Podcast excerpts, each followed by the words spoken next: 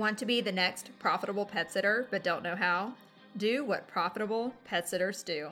Subscribe to this podcast and listen daily. Sign up for the weekly email at profitablepetsitter.com and execute the Profitable Pet Sitter Plan. You can waste a ton of time figuring this out on your own, or you can become the next profitable pet sitter. My name is Melinda Walker, and my mission is to transform passionate pet people into profitable pet sitters.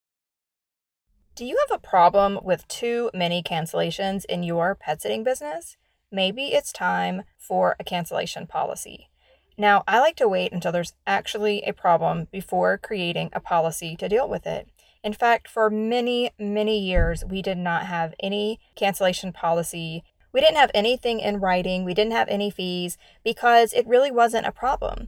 When it was just me, I kind of loved a cancellation because that meant I didn't have to work and I got to be with my daughter. And then when my husband joined me and we were really focused on making this a profitable venture, then the same thing, we had each other, we've had other visits to do.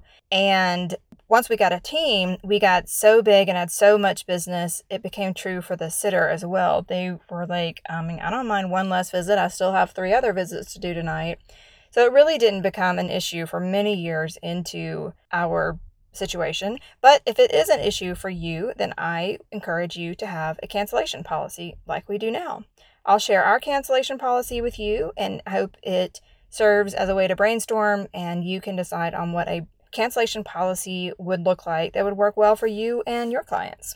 Our cancellation policy is all handled within our software, but a manager on duty does have the authority to not invoke the cancellation fees. They can always see that there is surrounding circumstances where they may not want to charge a fee for whatever reason.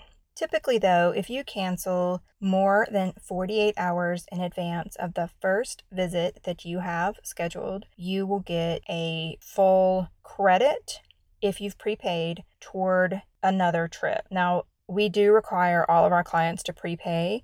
Sometimes, though, if they cancel more than 48 hours in advance, they won't have prepaid. They're just required to do that before their first visit. So if they have prepaid, then it would be a credit for a future trip, and if they haven't, just no bill, no invoice will show. If it's less than 48 hours, then a 20% fee will show up on their invoice, and they will be expected to pay that before their next set of services. 2 exceptions to our cancellation policy are holidays and overnights. Holidays are super busy, so any day that has a holiday fee attached to it, which is not just holidays, but our busy seasons, days around holidays, those have a 7-day cancellation fee of the 20%. So anything before 7 days, there is no fee or they have a credit toward the future.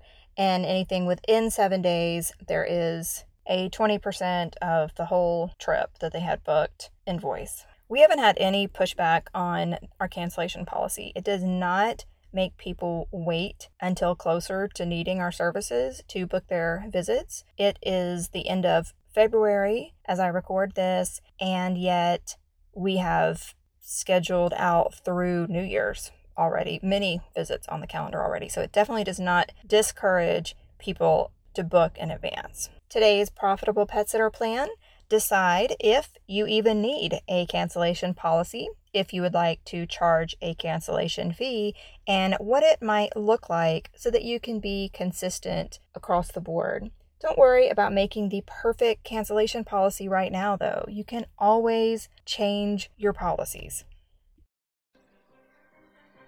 A profitable pet sitter provides peace of mind to pet parents and profits to her pockets. Are you the next profitable pet sitter?